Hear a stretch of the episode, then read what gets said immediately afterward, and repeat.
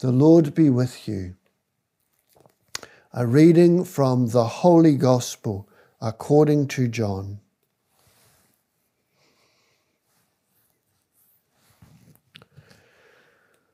After hearing his doctrine, many of the followers of Jesus says this is intolerable language. How could anyone accept it? Jesus was aware that his followers were complaining about it and said, Does this upset you? What if you should see the Son of Man ascend to where he was before? It is the Spirit that gives life. The flesh has nothing to offer. The words I have spoken to you are spirit, and they are life. But there are some of you who do not believe. For Jesus knew from the outset those who did not believe and who it was that would betray him. He went on, This is why I told you that no one could come to me unless the Father allows him. After this, many of his disciples left him and stopped going with him. Then Jesus said to the Lord, What about you? Do you want to go away too? Simon Peter answered, Lord, who shall we go to?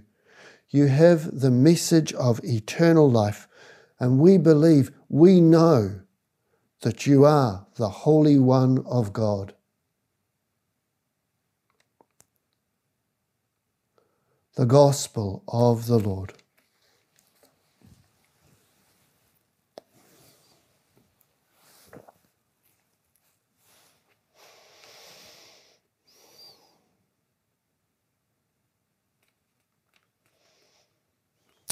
After hearing his doctrine, many of the followers of Jesus says, this is intolerable language. How could anyone accept it?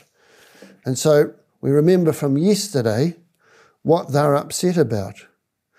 If you do not eat the flesh of the Son of Man and drink his blood, you will not have life in you, Jesus said. Um, Whoever eats my flesh and drinks my blood lives in me, and I live in them. And Jesus again says, As I, who am sent by the living Father, myself draw life from the Father, so whoever eats me will draw life from me. You know, this was dramatic language. For the Jews, even today, that they, they will never touch blood. You know, they will never drink blood. You know, that's the life source of an animal. It was, it was absolutely unthinkable to drink that. And yet, here's Jesus saying, uh, drink this. And not only that, he's saying about eating his flesh. The word, the translation from the, the English into the English from the Greek is not a great translation. The word that's more accurate is gnaw or chew. It's, it's really, really harsh language. And it's no wonder that, that it, it just sounded so um, alien to these people. And so they walked away.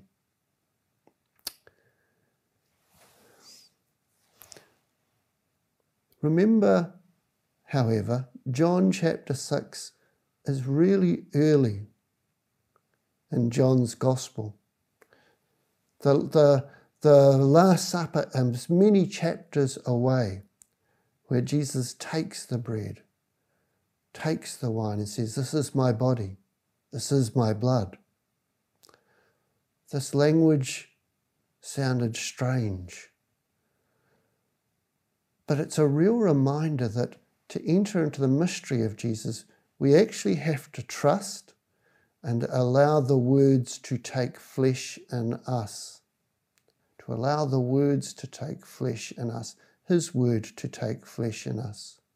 You know, when those disciples went away, Jesus didn't call after them and say, Oh, no, no, no, stop, stop, you've misunderstood me. Come back, come back. It's, it, you know, No, no, no, he was quite adamant. He turned to the disciples and says to them, What about you, the apostles? Do you want to go away as well? But even at this stage, Peter knew that he had to trust the words of Jesus. You know? I believe, he said. Lord, who shall we go to? You have the message of life, and we believe, we know that you are the Holy One of God. And that's the, the journey for us too. You know, we really have to allow Jesus' word, the sacrament of his body and blood, to take flesh in us. To really take flesh in us. And that means at times um, that we have to force ourselves. Because sometimes it is difficult to understand. Sometimes it's difficult to remain faithful to what the Lord asked us to do in memory of Him. We might find Mass boring or walking away um, and find ourselves walking away or becoming distracted. And that's the very first time, that's the very time we've got to come back to those, those words of Peter. Lord, who shall we go to? But also, we really have to let the words of Jesus take flesh in us because the Eucharist he gives us is, is um, not only a sign, but it's a means of becoming one with Him. But not only with Him, with each other. You know, I think sometimes we can go to communion too easily um, when we're not in communion with one another when we've got a big argument going on with someone in our family, or when there's someone in our workplace that we're not talking to, or when there's violence going on in our home or in our way we treat people. Now, it's very easy just to take going to communion as a matter of fact. In the same way, there are some that would say, well, you bishops, you've let us down by not allowing us having communion. Um, the Eucharist is the, the, the summit, it's the source and the summit of the Christian life, and that's true.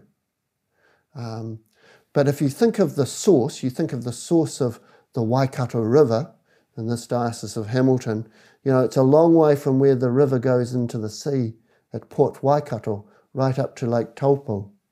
It's a long journey. And the same way to climb a mountain, you know, Mount Ruapehu, um, um, Mount Tongariro. You know, it's a long climb to the top. Um, the Eucharist is the, the source and the summit, but it's not the whole mountain, it's not the whole river. You know, there's the whole spiritual life that goes around it.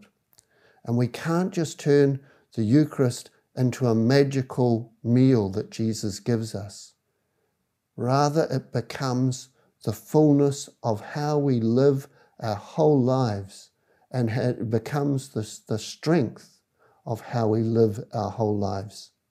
And that strength and source of the Eucharist must be for us to truly be in communion with Jesus and all those that Jesus loves. These are the words of eternal life that he gives us. Jesus calls us as a people, and let us be united in communion with one another and that love of Jesus.